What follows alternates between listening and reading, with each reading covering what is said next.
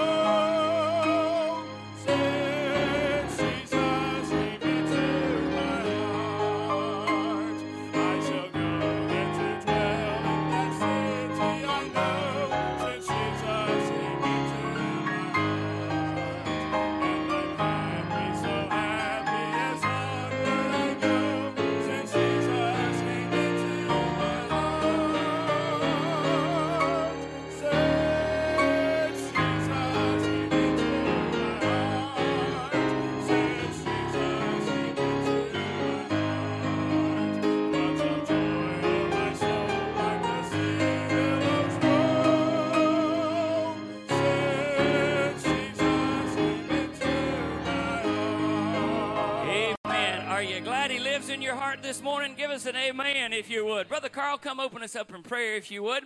I'll ask you a second question on this Independence Day weekend. If you're glad to be an American, say amen. We're going to go to the Lord in prayer. Thank you for coming on this Sunday morning. Let's ask the Lord to meet with us, have His way in our services today, because if He has His way, everything will be done the right way. Brother Carl, open us up in prayer. Let's pray together. Brother Carl.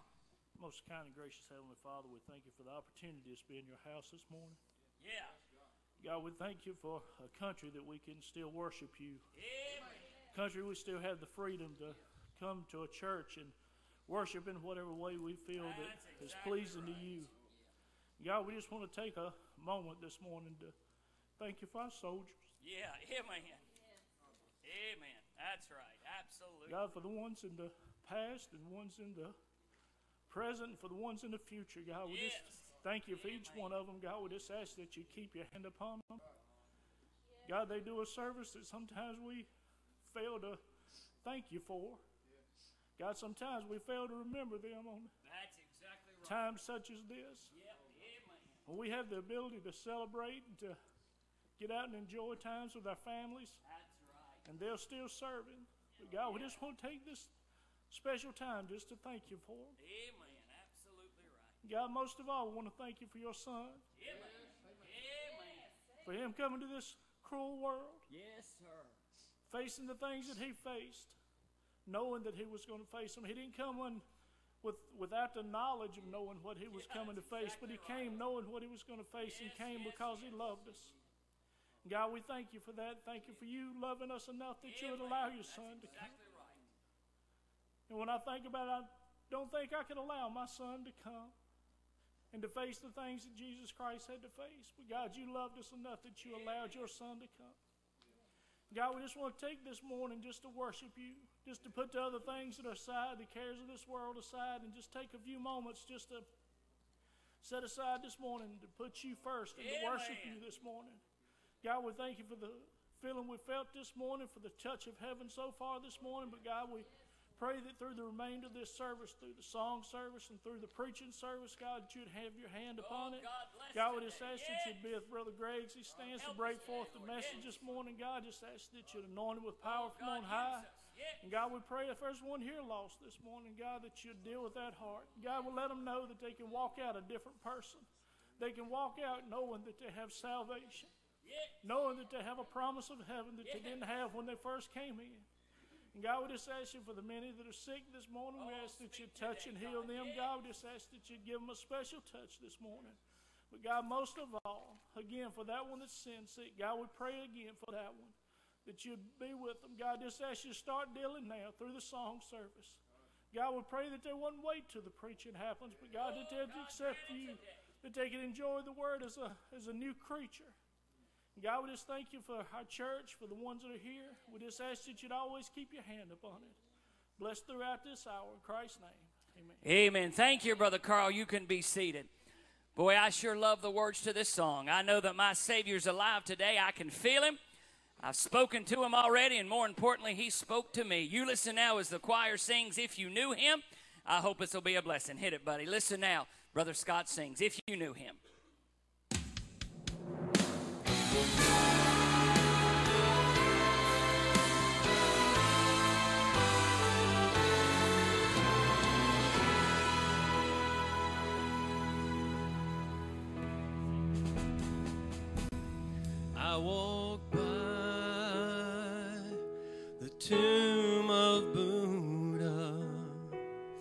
Looked inside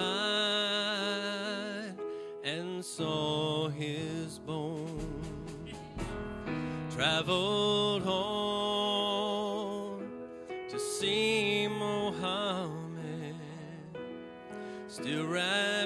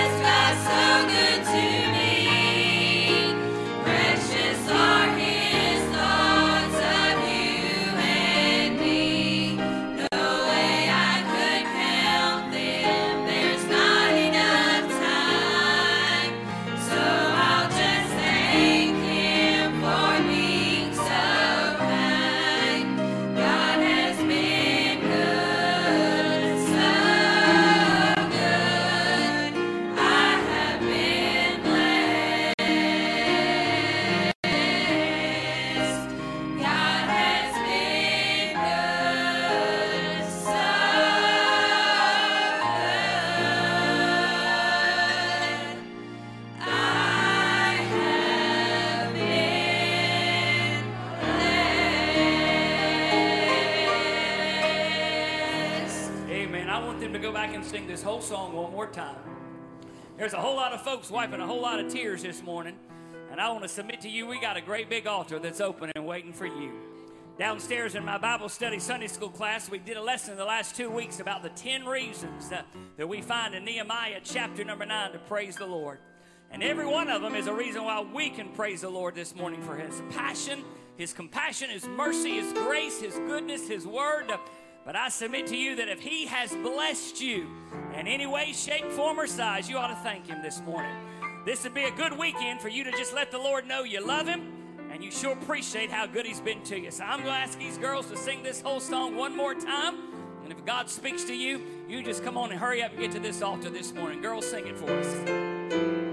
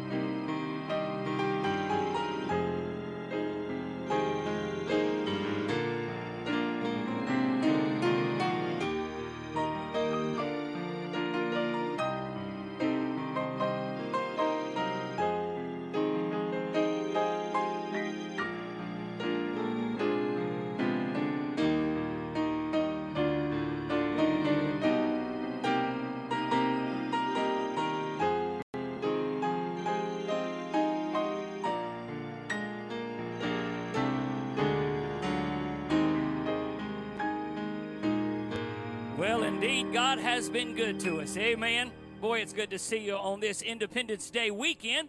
I thank you for coming out this morning. I've got some quick announcements and actually a couple of corrections from the bulletin. But before I get into that, I want to say a big thank you to everybody uh, for the birthday celebration last Sunday night. Uh, it was a great time. As always, I appreciate your generosity. I appreciate the work that goes into it. I appreciate the fact that you had cake instead of fruit, even if the cake was in the shape of a fruit. Amen. It was a wonderful time, and as always, I say this every year. I get embarrassed by how good my church is to me, but I'm not so embarrassed that I want you to quit. Amen. Thank you for coming and thank you for the work that you did. Lord will bless you for that. Little correction, there's no Jubilee Choir practice tonight. Deacons, we're meeting downstairs at 5:15, but we will be having our evening services tonight. Youth night this evening. Uh, we always allow the kids every other month to participate in our services, and let me say this to you: I want you to come out and support them. Uh, we had a good time last Sunday night. No, we're not serving hot dogs uh, tonight. We're not playing cornhole tonight. We're having church tonight. So you come out and support the kids uh, as they participate in our evening services. Let them know that you appreciate their willingness to stand up and do something for the cause of Christ. Don't forget, if you're not receiving our contact information, our regular updates uh, on your phone, and you'd like to receive that, put your name and number at the bottom on the left hand side of your bulletin. Turn that into myself uh, or Brother Coffee, and we will get that updated into our system so that you receive our regular announcements. Next week, we'll have a new uh, item in our uh, uh, Grace Network uh, there on the upper right hand side. So if you haven't brought in the item for this quarter, please do that uh, this week. We'll have new item for you next week for the quarter of July, August, and September. And as we always say, thank you for that. It's a fantastic ministry, and we sure appreciate your willingness to help us. Also, note if you would that we are participating again in our Christmas in July for Operation Christmas Child.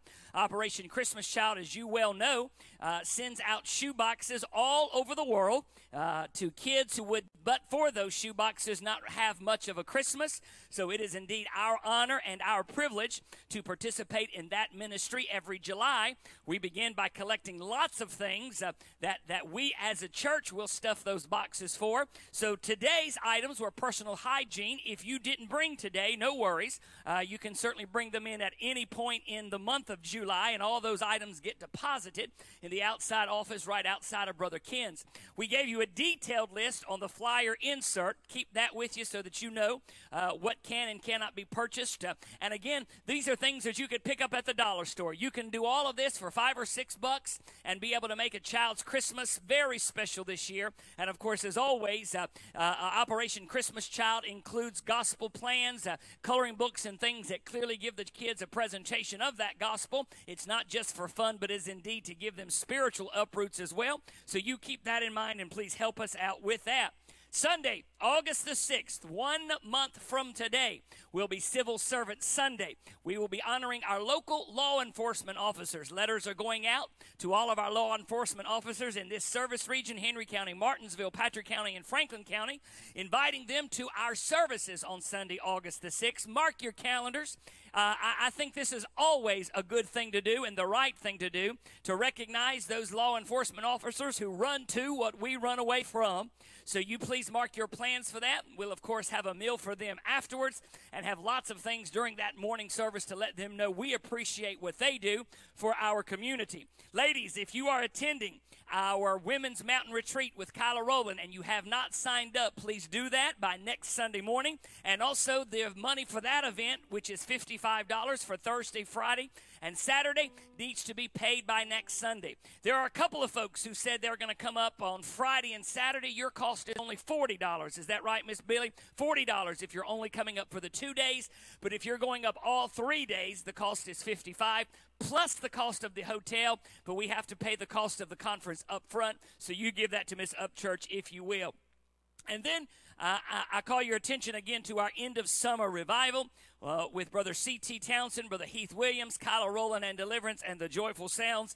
Mark that on your calendars as well. I shared this downstairs, but I'm going to pause for just a moment and share this with the church before we let our little ones up here because I think it's important for them to hear this. Uh, uh, Brother C.T. Townsend is, by all accounts, doing some incredible work for the cause of Christ all over this country. Uh, you know what he has accomplished through the power of God upon his life and the preaching, the souls of teenagers, young adults, senior citizens that have been led to uh, God, led to Christ uh, through his preaching. My heavens, uh, the Burlington Revival alone, thousands of folks last year came to know the Lord in that three month meeting that just uh, blew everything out of expectations and beyond the waters. And when you look at a, a man like that, you know that the enemy is not going to let him get by with that without a personal attack upon his life. If you follow uh, uh, uh, CT and uh, uh, social media, you know that his wife is uh, under serious, serious physical affliction. She's been hospitalized. They are not able to determine the source of her pain, but she is in crippling, debilitating pain to the point now that she is almost bedridden. CT has told me that I could share this. I was texting with him today, and he told me that I was welcome to share this. In the last 30 days, in addition to having to deal with the consequences of his wife's illness. His father has resigned the church that he pastored for 25 years. I don't know the details about that, don't need to know the details about it. And then his younger son, CT again told me I could share this. His younger son, uh, his younger brother, excuse me, his younger brother uh, pastors down in Georgia. And unfortunately, his brother's wife left him with a man in the church, left their babies behind. And now that young preacher is trying to pastor a church and raise those babies by himself. CT told me on my phone that it feels like uh, that the enemy can't get to him, so he's trying to destroy his family. In fact, he's terrified of the fact that his wife will never get out of bed and never be able to walk with him again or travel this ministry road with him again. I said downstairs, and I'm going to say up here Satan does not play fair. He doesn't uh, attack the strong, but rather he goes for the weak and the wounded. So as you pray for our country this week, as you pray for our church this week, as I hope you do, and as you pray for the leadership of this week, as I hope you do, of our church and country, I ask you to pray for Brother CT, that God will strengthen him and undergird him. He was at the camp last week. Uh, many young folks come to know the Lord. He's doing conference in a couple of weeks uh, by himself without his mate by his side. So you pray for him because the enemy is trying to destroy him. But I am so glad that greater is he that is in us he that is in the world. Amen. Young folks, you come down this morning. Uh, all those that are heading to children's church, junior church, you come on and make your way. If you are visiting with us today, they're going to come around and collect any loose change that you might have.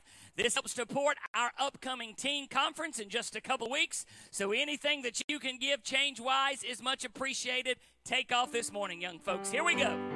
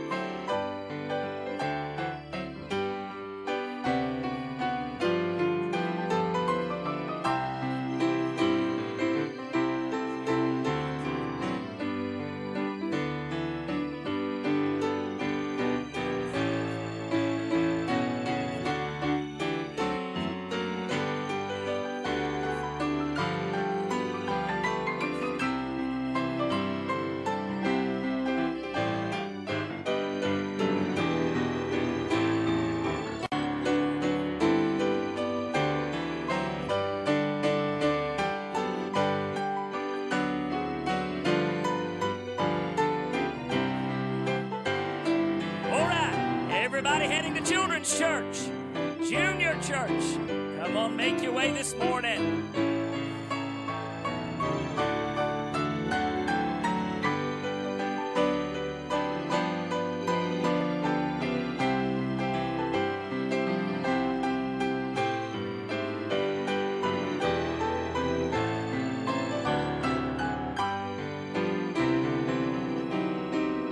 I like that song. I'm glad I know how it feels. Amen. Thank you so much, as always, for your gifts to our young folks uh, during the month of June, July, and August. That goes for our youth conference. And then in September, we will once again begin dedicating that to our Ladies' Jubilee. Gentlemen, please make your way down this morning to collect tithes and offerings. Brother Scott's going to come get ready to sing for us. Our instructions for online giving remain in our bulletin.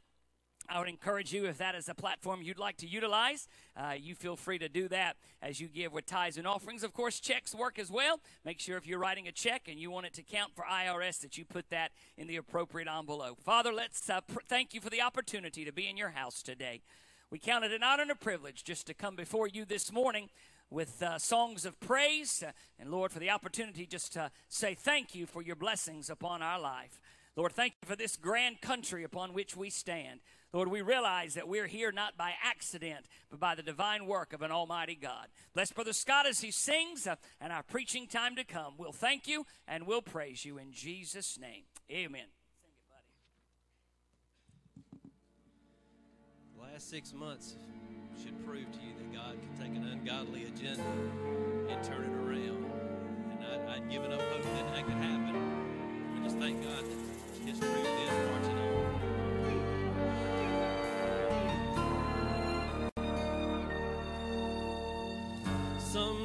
doubt his birth was of a virgin. Some think his miracles can be explained away. Some say that he was just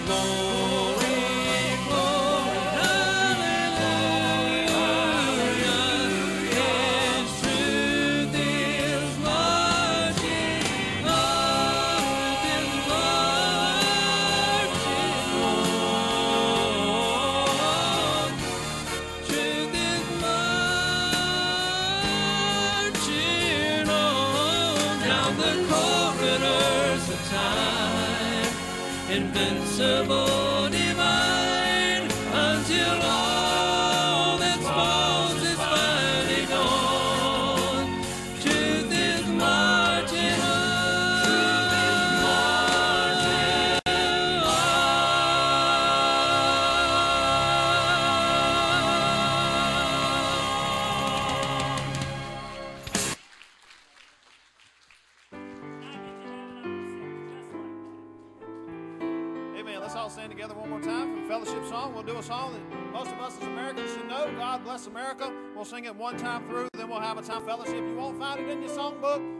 in your heart. God bless America.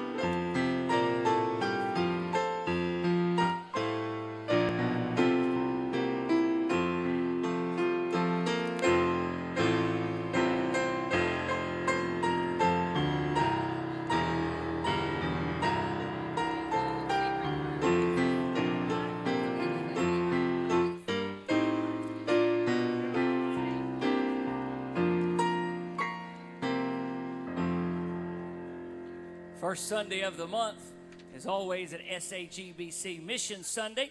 I appreciate your generosity to support our missionaries. Gentlemen, if you'll please make your way down.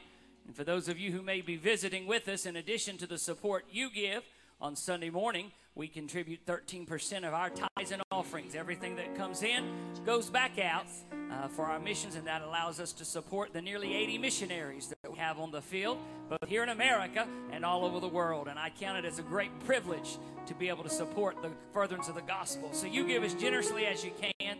And I encourage you to listen to the words of this song as this ladies' trio sings. Father, bless the missions offering. May it be what you'd have it to be. Amen. They're singing this at my request. You listen now as they sing. Take off, fellas.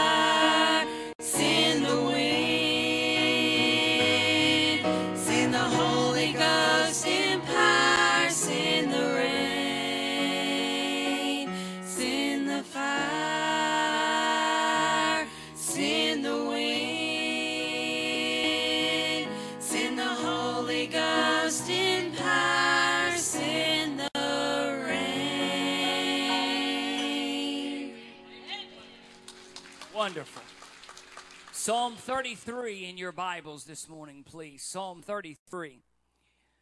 I want to read the first 12 verses of this passage this morning, Psalm 33. The message that I'm going to give you this morning is in something that is extremely near to my heart. It is something about which I am very, very passionate, and a topic about which I love to study. As much as I frankly dislike summer's heat, I'm glad I'm a Christian. I don't like heat. Amen. As much as I dislike the heat of summer, I love, love, love this holiday, this weekend, because it gives me yet one more opportunity to revisit a topic about which I am immensely passionate. The topic is, in fact, the title of the message this morning. And it is simply this the impact of the Christian faith on America. The impact of the Christian faith upon America. Join me this morning as we begin reading in Psalm 33, verse 1, and we will read down through verse number 12. Rejoice in the Lord, all ye righteous, for praise is comely for the right, for the upright. Praise the Lord with harp. Sing unto him with a psaltery and an instrument of ten strings. Sing unto him a new song, play skillfully with a loud noise. For the word of the Lord is right, and all his works are done in truth. He loveth righteousness and judgment. The earth is full of the goodness of the Lord. By the word of the Lord were the heavens made, and all the host of them by the breath of his mouth. He gathereth the waters of the sea together as a harp. He layeth up the depth in storehouses. Let all the earth fear the Lord. Let all the inhabitants of the world stand in awe of him. For he spake, and it was done. He commanded, and it stood fast. The Lord bringeth the counsel of the heathen to naught. He maketh the devices of the people of none effect. The counsel of the Lord standeth forever, the thoughts of his heart to all generations. And verse 12 Blessed is the nation whose God is the Lord, and the people whom he hath chosen for his own inheritance. Father, thank you for this psalm. Thank you for these words. Thank you for your word.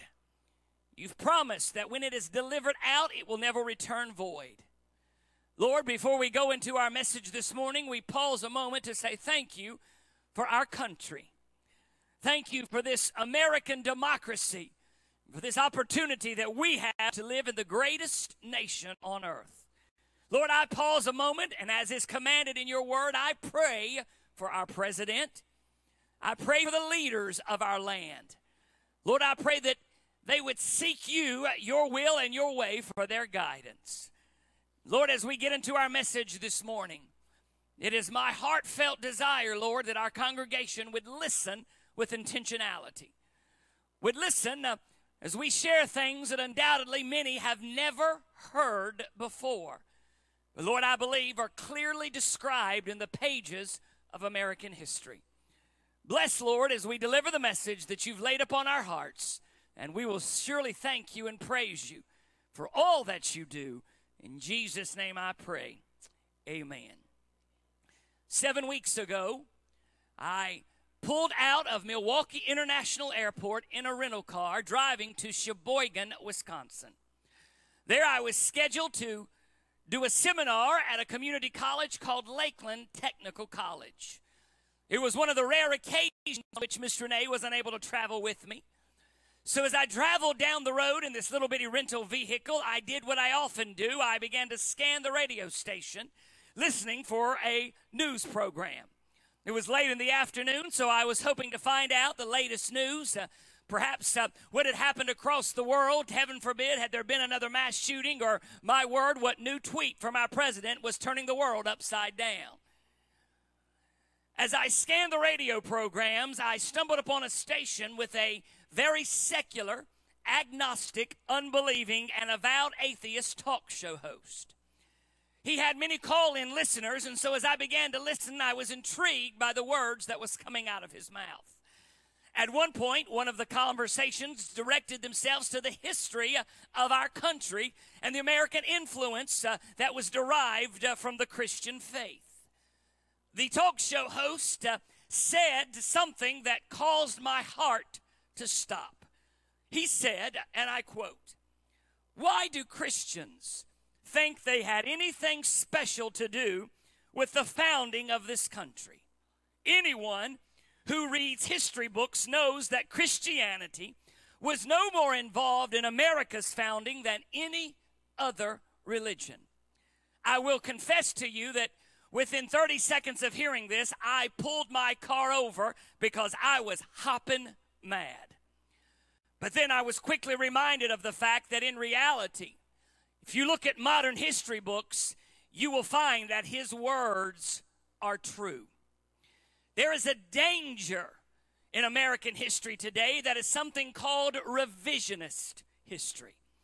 Revisionist history seeks to remove, it seeks to look at something uh, through a different shade or through a different lens uh, and to rewrite the fabric uh, of something based upon a counter viewpoint. There is a concerted effort in our country today to revise history in such a way that it removes the influence of the Judeo Christian God and of the Christian faith from the American fabric we know of today. Let me put that in simple terms. Revisionist historians seek to remove God from American history. You pick up most modern history textbooks, and you will scarcely find the word God anywhere. I guarantee you, you will not find a mention of Jesus Christ. You will not find the foundational fathers' uh, religious fervor. Uh, you will not find the faith that made them do what they did. Uh, and in fact, you will find a concerted effort to, to eradicate God from American history. You listen to me very carefully this morning. That is, I'm afraid, one of the most dangerous things facing our country today. I begin my message this morning with this simple statement. I believe that every single human in America, every person that lives in this great country, should be able to worship according to the dictates of their own conscience. I don't believe that the state should mandate religion. I don't believe that the government should force religion. But that freedom of religion uh, can never remove the impact that the Christian faith has had on this country. A couple of years ago, Renee and I, I don't remember where we were, but we walked uh, into Cracker Barrel. I will tell you that God inhabits the praise of his people, but he also hunkers down in the walls of Cracker Barrel good food, good coffee. My wife can shop while we wait, all in one store. What's not to love? While we waited to be seated, sitting over in the corner, I stumbled upon a book. In fact, a two volume book that is one of the best things I have ever read. I have three copies now. I've downloaded them into my Kindle app, and scarcely a week goes by that I don't read a chapter or a section of the two volume book entitled America, The Last Best Hope, written by Dr. William Bennett, who was the Secretary of Education under President Ronald Reagan. Dr. Bennett did much to advance Christian education in this country during the seven years he served as the Secretary of Education. And upon exiting that incredible platform he had been given, he dedicated the last years of his professional life to studying and reading about the very thing I'm preaching about the influence of the Christian faith upon this country. And I'll summarize his two volumes with one statement You cannot separate the story of America from the Christian faith, it is an impossibility. So I'm going to ask you this morning to listen very carefully. I'm going to give you a message that is very, very different stylistically from what I normally deliver. I will, by design, have to hunker down right here behind this pulpit. I'll not be able to move around a lot because I've got so much that I want to share with you. Um, and when you walk out of here today, I hope you will walk out of here with the understanding uh, that the pews that you sit in, the Bible you hold in your lap, the hymn books in the back of your pews, uh, the way that we worship and the God that we serve, uh, we owe a huge debt uh, to not only God above, but His Son Jesus Christ because America is who she is uh, because of the God she serves. I have four points that I will hit very quickly, very deliberately, and I ask you to listen with intentionality as I give you four points and lots and lots of stuff to support what I'm about to share. Number one, beyond any shadow of a doubt, God, America are intertwined. And I'll say it like this America was founded on the Christian faith. America was founded on the Christian faith. Whether you enjoy history as I do, or whether you abhor history, as many in the congregation likely do, I ask you to listen very closely to everything I'm about to share. I am shading none of it with personal views. I'm shading none of it uh, with my attempt to convince you, but I am simply stating very clear facts, most of which you will not find in public history books. 1607, the first colony, Jamestown, Virginia, was, filled, was founded, and the first building that was built was a church building. It is, by the way, the only wall still standing today.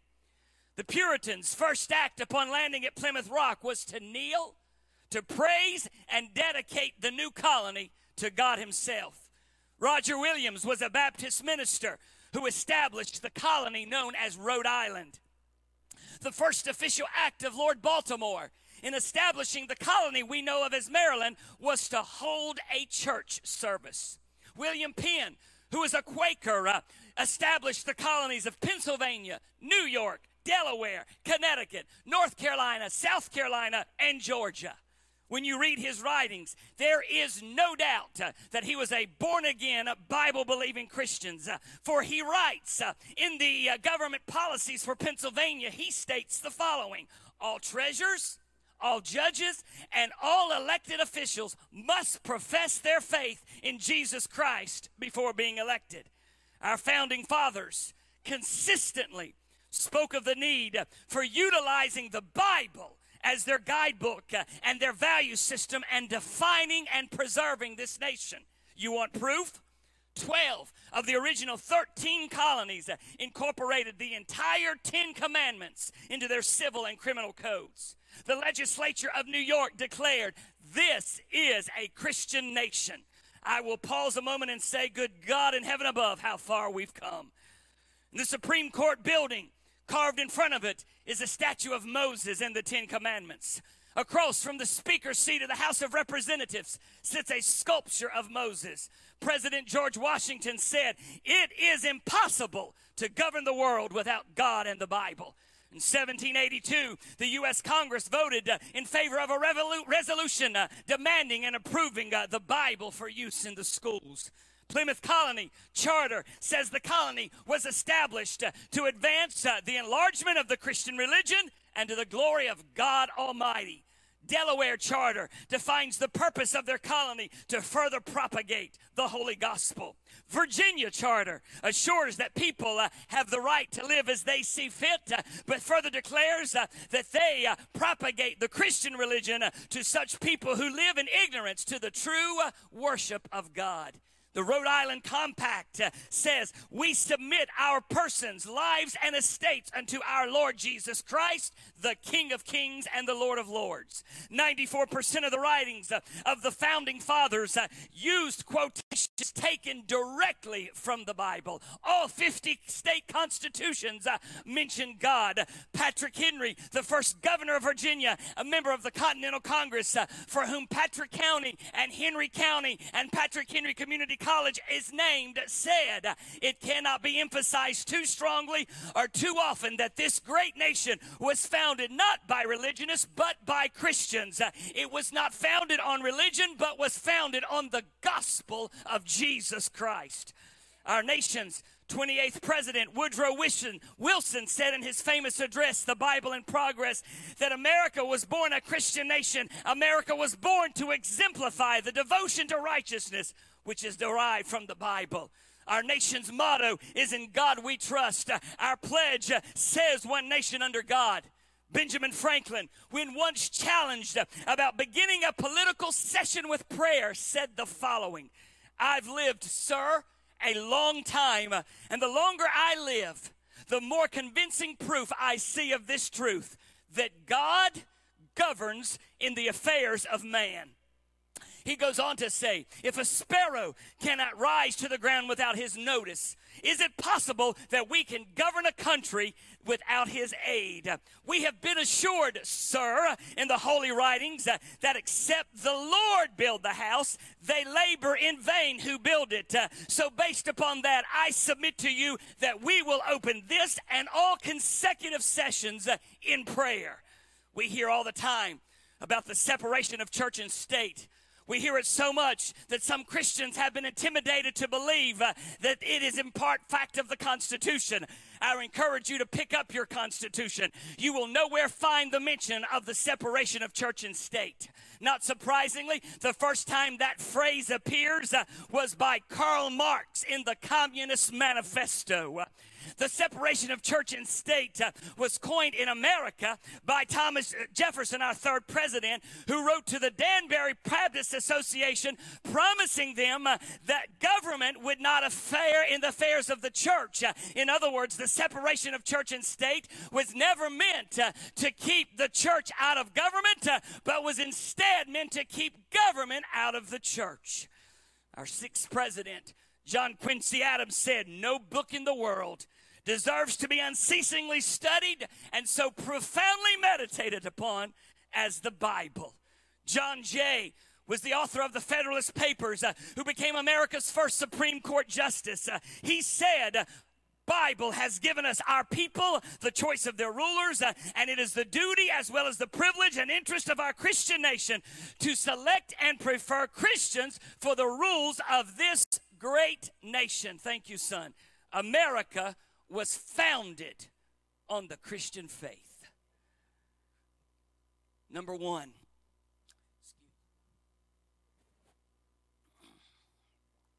Not only was America founded on the Christian faith, but America was fostered by the Christian faith. I want to share with you this morning many direct quotes from incredible men whose influence upon this nation is absolutely undeniable.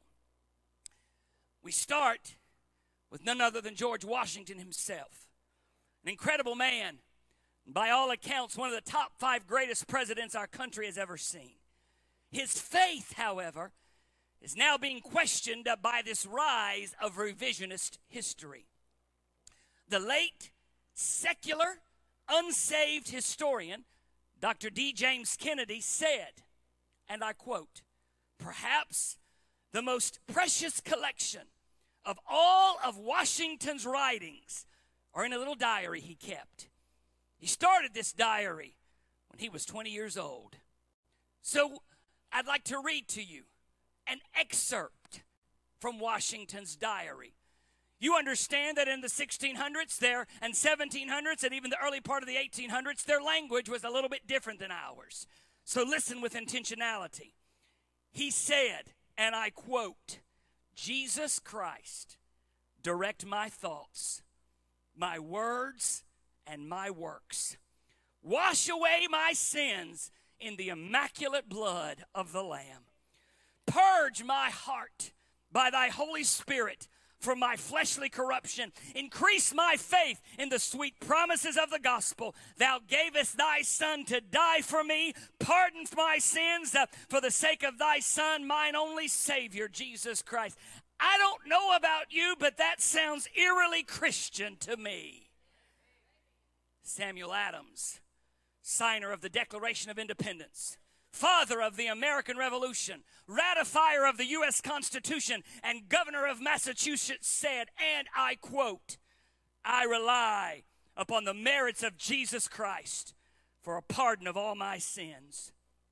John Adams, signer of the Declaration of Independence, judge, diplomat, one of the two signers of the Bill of Rights and second president of the United States, said, and I quote, the general principles on which the fathers achieved independence were the principles of Christianity. He goes on to say, I've examined all religions in this world, and the results of my studies lead me to the simple truth the Bible is the best book in the world. Thomas Jefferson, signer of the Declaration of Independence, diplomat, governor of Virginia, secretary of the United States, uh, third president of the United States, said, The doctrines are simple and tend to all happiness of man. I'm a Christian, he said, in the only sense in which anyone can be. I'm a real Christian, that is to say, a disciple of the doctrines of Jesus Christ. I'll give you some more names, many of which will be unfamiliar to you, but upon whose influence America owes a huge debt. Dr. Benjamin Rush, listen with intentionality now, signer of the Declaration of Independence, Surgeon General of the Continental Army, ratifier of the U.S. Constitution, father of American medicine, and father uh, of public schools under the Constitution, said, When the Bible uh, is not read in schools, it is subsequently not read in any period of life. Uh, the Bible should be read in our schools in preference to all other books uh, because it contains the greatest portion of knowledge uh, which is calculated uh, to produce the greatest happiness in citizenry. Roger Sherman, signer of the Declaration, signer of the Constitution, master builder of the Constitution, judge, framer of the Bill of Rights, U.S. Senator, and an independent fundamental Baptist, said, I believe that there is only one true and living God, existing in three persons the Father, the Son, and the Holy Ghost. The scriptures of the Old and New Testament are a revelation from God and a complete rule to direct us how we, how we might enjoy God. I believe that God sent his son to become man to die in the stead for sinners and lay the foundation of the offer of eternal life. I believe uh, in a visible church to be a congregation uh, made up of those who make profession of Christ. And I believe that the souls uh, of that dead in Christ are perfectly holy in the presence of God. I don't know about y'all, but these sound strangely Christian to me. Joseph Story, U.S. Congressman, father of American law system, U.S. Supreme Court Justice, said, and I quote, I verily believe that Christianity is necessary to support a civil society and will ever attend to the institutions uh, of the Christ like ministry. Charles Thomson, Secretary of the Continental Congress, uh, designer of the Seal of America, along with John Hancock, uh, a signer of the initial draft of the Declaration of Independence, said, I am a Christian. I believe only in the scriptures and Jesus Christ as my Savior. Noah Webster, revolutionary soldier, judge, legislator, and educator extraordinaire, said the Christian religion is the most important and one of the first things that all children should learn. Daniel Webster, Noah's grandson, U.S. Senator, Secretary of State, and Defender of the Constitution, said, Whatever makes us good Christians makes us good citizens. John Witherspoon, the signer of the Declaration of Independence, a ratifier of the U.S. Continental Constitution, and president of Princeton, said, Jesus Christ is the best friend of American liberty. My favorite, Elias Boudinot, someone most of you have never heard of, president of the Congress, signed the peace treaty to end the American Revolution, and first attorney admitted to the U.S. Supreme Court said, for nearly half a century, I have anxiously critically studied that invaluable treasure that I call the Bible. Scarcely do I take it up that I don't find something new. In short, were you to ask me to recommend the most valuable book in the world, I would tell you to look at your Bible. Were you to ask me to find the most rational, pleasing, and entertaining of the inquiring mind, I would repeat, it is the Bible. I would make this blessed word of God, he said, the Alpha and the Omega of my knowledge. Fast forward, history lesson over. Sort of. Fast forward to 1861. America is embarking upon a civil war, or as we like to call it down here in the South, the War of Northern Aggression. This great experiment that we know of as democracy is on the verge of collapse and destruction. Abraham Lincoln has just been elected America's 16th president. He is, by all accounts, not a brilliant academic. He did not spend his youth walking the ivory halls of higher education, but he was certainly one of the best read presidents, and by all accounts, one of the most intelligent presidents we've ever had. As is often the case with those of great intellect, he went through times of questioning and doubting the Christian faith. These doubts were most likely increased because he lost his birth mother early in life. Later, he was devastated by the death of his son Edward. Devastated further as his wife sunk into depression. But going to the White House, leading this country through its most difficult time, began to change Abraham Lincoln. The catalyst that seemed to drive him towards a personal relationship with Christ was the death of his second son, Willie, and the ensuing Battle of Gettysburg. There is a fascinating letter that you can read yourself. Washington, D.C., in the Lincoln Museum. I've had the privilege of reading it myself, and it's written from uh, a, a, an Illinois clergyman who came to talk to Lincoln after the death of his second son. And he asked the 16th president a very simple question Mr. President, do you know Jesus? Do you love Jesus? After a long pause, President Lincoln replied, and I quote When I left Springfield for Washington, I asked that people pray for me, but I myself was not a Christian. When I buried my first son, I was not a Christian. When I buried my second son, went to Gettysburg and saw the graves of thousands of soldiers, I then and there, on the hallowed grounds of Gettysburg, Pennsylvania, consecrated my life to Jesus Christ and accepted him as my Savior. So, yes, sir, I know Jesus and I love Jesus. Because of his newfound faith, Lincoln was anxious to declare it. Dr. Reginald Gurley was pastor of the Presbyterian Church in, Tennessee, in Washington, D.C., where Lincoln and his family attended regularly. On Wednesday night, Lincoln sat on the right hand side of a little anteroom off to the side of the pulpit with the door halfway open so that no one could see him because he well realized uh, that when people saw the president, their eyes would focus on him, not the pulpit. Dr. Gurley said that Lincoln came to speak to him after the Wednesday night service. This, by the way, is also in the Wash in the Lincoln Museum. Again, Dr. Gurley said that Lincoln came to speak to him after that Wednesday night service and asked if he could speak and publicly declare his profession to Christ on the following Sunday, which would have been Easter Sunday. Of course, the pastor readily agreed. Fortunately, Lincoln and his wife, Mary Todd, on that Friday traveled to Ford's Theater to celebrate his election as the next president for a second term. Lincoln was shot on April the 14th, 1865, Good Friday.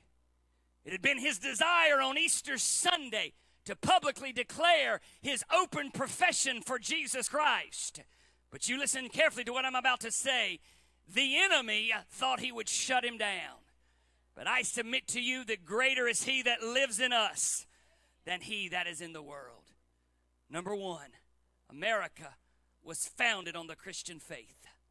Number two, America was fostered by the Christian faith. Number three, and I'm hurrying, because of this, God has favored America. Let me say that again. Because of our foundation, because of the godly people uh, that set up to govern this country in its infancy, God has favored America. Your history books today are replete with things that are referred to as incredible coincidences. But I submit to you that a more accurate reading, a more realistic reading, uh, makes us understand that just as Benjamin Franklin said, God governs the affairs of man, God has miraculously intervened in the course of this country. Quickly, I'll give you three. The first one we call the Battle of Long Island. Many of you know this story. In August 1776, the water was full of British warships, and George Washington and his Continental Army faced certain defeat in New York City. Besides being extremely outnumbered, Washington's troops were freezing, starving, adding insult to injury. Unseasonably cold weather was moving in, and it was raining. The rain turned out to be a blessing in disguise because the next morning it was so foggy that the Brits could not launch their attack. They were forced to wait until the fog lifted. Even more freaky is the fact that the fog appeared only in the areas in which the Brits uh, were residing. It allowed Washington time to remove himself uh, and slip his army to Manhattan without losing a single soldier. Washington didn't have to fight that day. And eventually, he won the American Revolution. Your history books will tell you that's an incredible coincidence. And I tell you that it comes because of two simple words but God. The next, uh, I'll call the burning of Washington, D.C. In 1812, this country was launching a new war against England. It's called the War of 1812. During the height of this war, a British invasion stormed up the Chesapeake headed for Washington, D.C. On August the 24th, 1814, at the Battle of Bladensburg, the city's best defense, our capital's last defense, was reduced to a mob of panicking, screaming soldiers who were completely defeated into what is referred to as the greatest disgrace ever dealt to American arms. President Madison had no choice but to grab the Constitution, the Declaration of Independence under both arms, and get out of Washington. The Brits promptly marched into the city, burned the White House, burned the U.S. Capitol, burned the Library of Congress. To add insult to injury, just before they torched the White House, uh, the Brits actually wa- raided the White House pantry and looted the mansion. In the middle of all of this revelry, something unbelievable happened. A tornado, never before seen in D.C. and never since seen in D.C., touched down, plowed a path of terror right through the middle of the city, uprooting trees, lifting cannons, and tossing the Brits uh, all over the city. The result, the next week, America recaptured her capital. Your history books will tell you that's a coincidence. I say to you uh, that it comes down to these two simple words but God. Third, I'll give you one more that unbelievably our president discussed last night.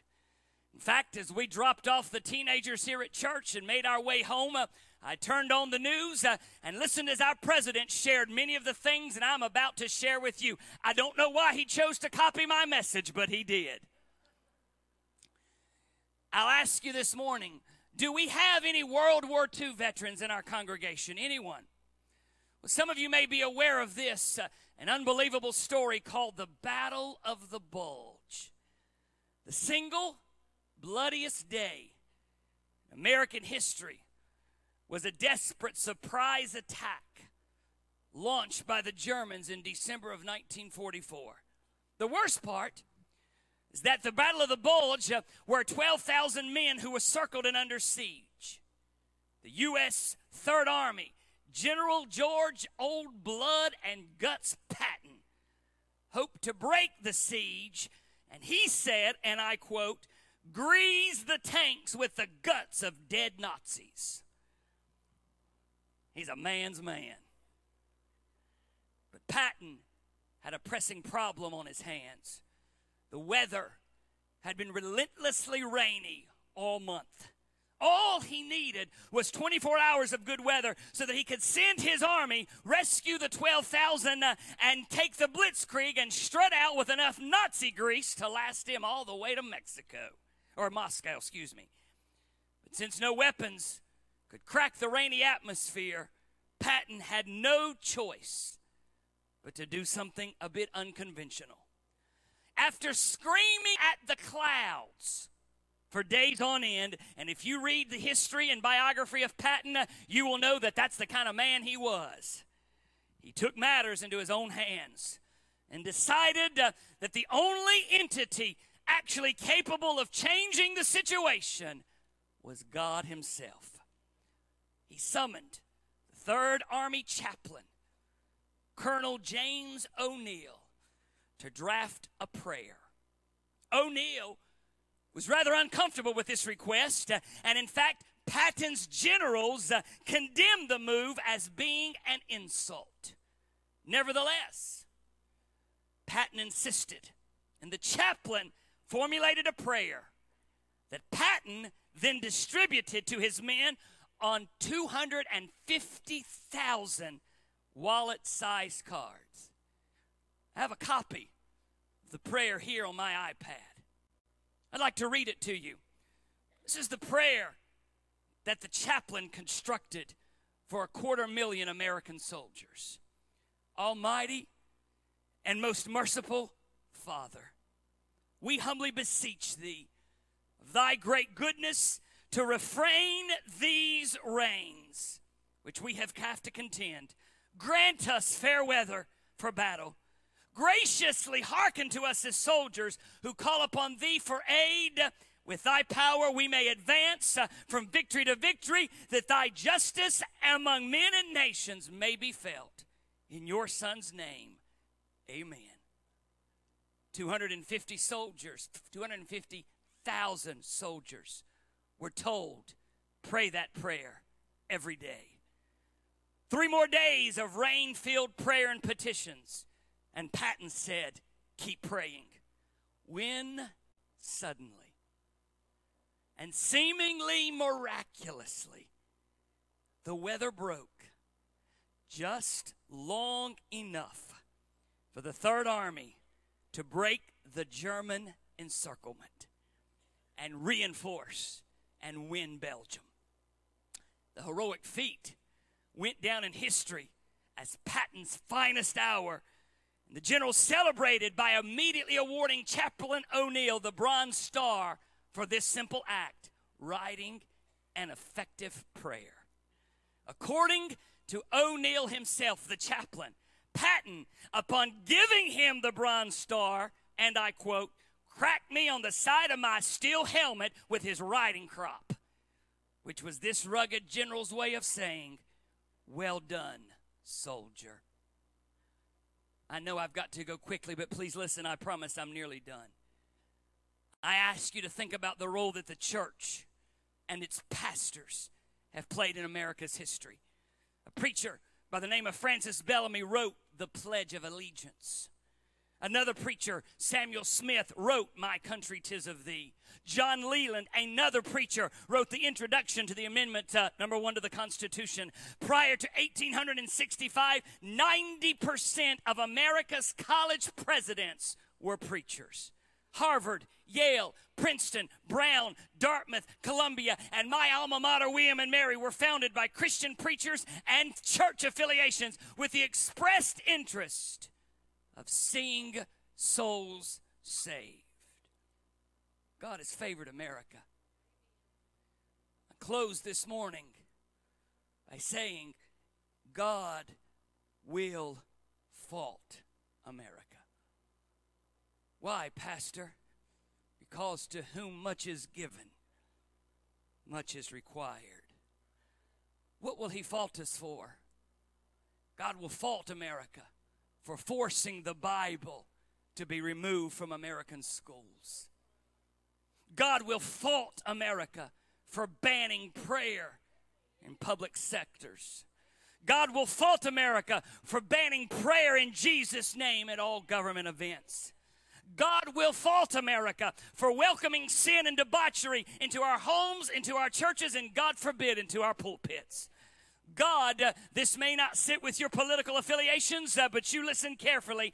God, upon the authority of the Word of God, will fault America for electing government officials who openly oppose the nation of Israel. God will fault America for saying one nation under God, but really meaning one nation ruled by the almighty dollar. God will fault America for insisting that pastors' lives be perfect but allowing government leaders' lives to be completely perverted. What will it take? Israel, 70 years of captivity, it took for them. In America, 9 11 didn't do it. Hurricane Katrina didn't do it. A worldwide economic collapse didn't do it. The great economic recession that we refer to as the Great Recession didn't do it. And even most recently, the attack uh, of American congressmen practicing for a charity baseball game. Didn't do it. What will it take before our nation gets back to God? Pastor Greg, this sounds awfully pessimistic. Is there anything we can do? Absolutely. Number one, you can pray. Pray for this nation, pray for its leaders, pray for the men who stand behind the pulpits. Pray for the revivals that are speaking across this country. Number two, you must participate. Vote, vote, vote, vote. Number three, we must persevere. Don't give up upon America. Don't give up on our country. I close with this simple thought. If we continue these things, what will happen? And I close with the words from Chronicles, Second Chronicles. If my people, which are called by my name, humble themselves and pray, seek my face, turn from their wicked ways, then, then, then will I hear from heaven and will forgive their sin and will heal their land. I don't believe the hope of America is in the White House. I don't believe the hope of America is in the government mansions. I believe the hope of America is in the Bible you hold in your lap. The men who proclaim the Word of God and the people who sit on the church pews uh, who are willing to not just be hearers of the Word, but become doers of the Word. Would you stand to your feet this morning? I realized I went a bit longer than I intended, and I appreciate you listening with such intentionality. I will ask you one question as we have our invitation this morning. It won't be a lengthy one.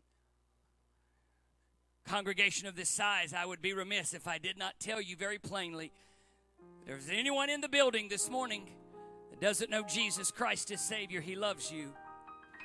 In fact, He died for you so that you might have life and have it more abundantly. With heads bowed and eyes closed and no one's looking, is there anyone in the building that would be honest and say, Pastor, I'm not saved? You talked about America being founded by God, but I myself am not a Christian. Pray for me. Anyone like that this morning? I just pray for you. I'll not embarrass you, anyone this morning. That's the only question I'll ask. So here's what I'm going to ask you to do. Every person that's able, We'll not all be able to gather around, but as Brother Ken begins to sing, I want everyone that will to make your way to the altar this morning. If there's not room, you can kneel where you are, but anyone that will, come join me at the altar. We're going to pray for this country. The fervent prayer of a righteous man availeth much. We're just going to pray for our country this morning.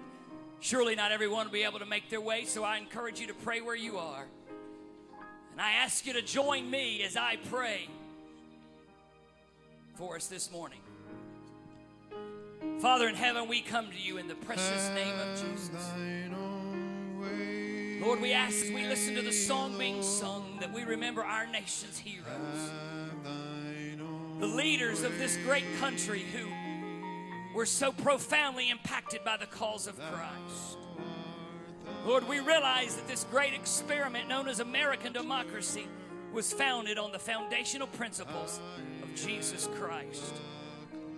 Lord, we also know that our country has gotten far removed from what made us such a world round power. Lord, you've told us if your people will call on your name, ask forgiveness of their sins, repent, and turn from their ways, that you'll heal our land. So, Lord, it's my humble desire that we begin a journey of turning back to the very things that made us what we are. Lord, I pray for our president. Lord, I pray that you would bless the leaders of our land. They may look to you, and Lord, that they may examine your word for their clarity of direction, of thought, of mind. Lord, as our leaders of yesteryear did, they would recognize that the great truths of governance are found in the Word of God. Lord, we say in God we trust. Lord, it's my desire that that would not just be our motto, but that would be our methodology. Lord, thank you for this congregation, for this group of believers, for their stand with us as we try to do a work in this community. Bless us as we serve you in Jesus' name. Amen. God bless America. Thank you for being here this morning. You're dismissed. Fellowship with each other. Back tonight at 6 o'clock for our services this evening.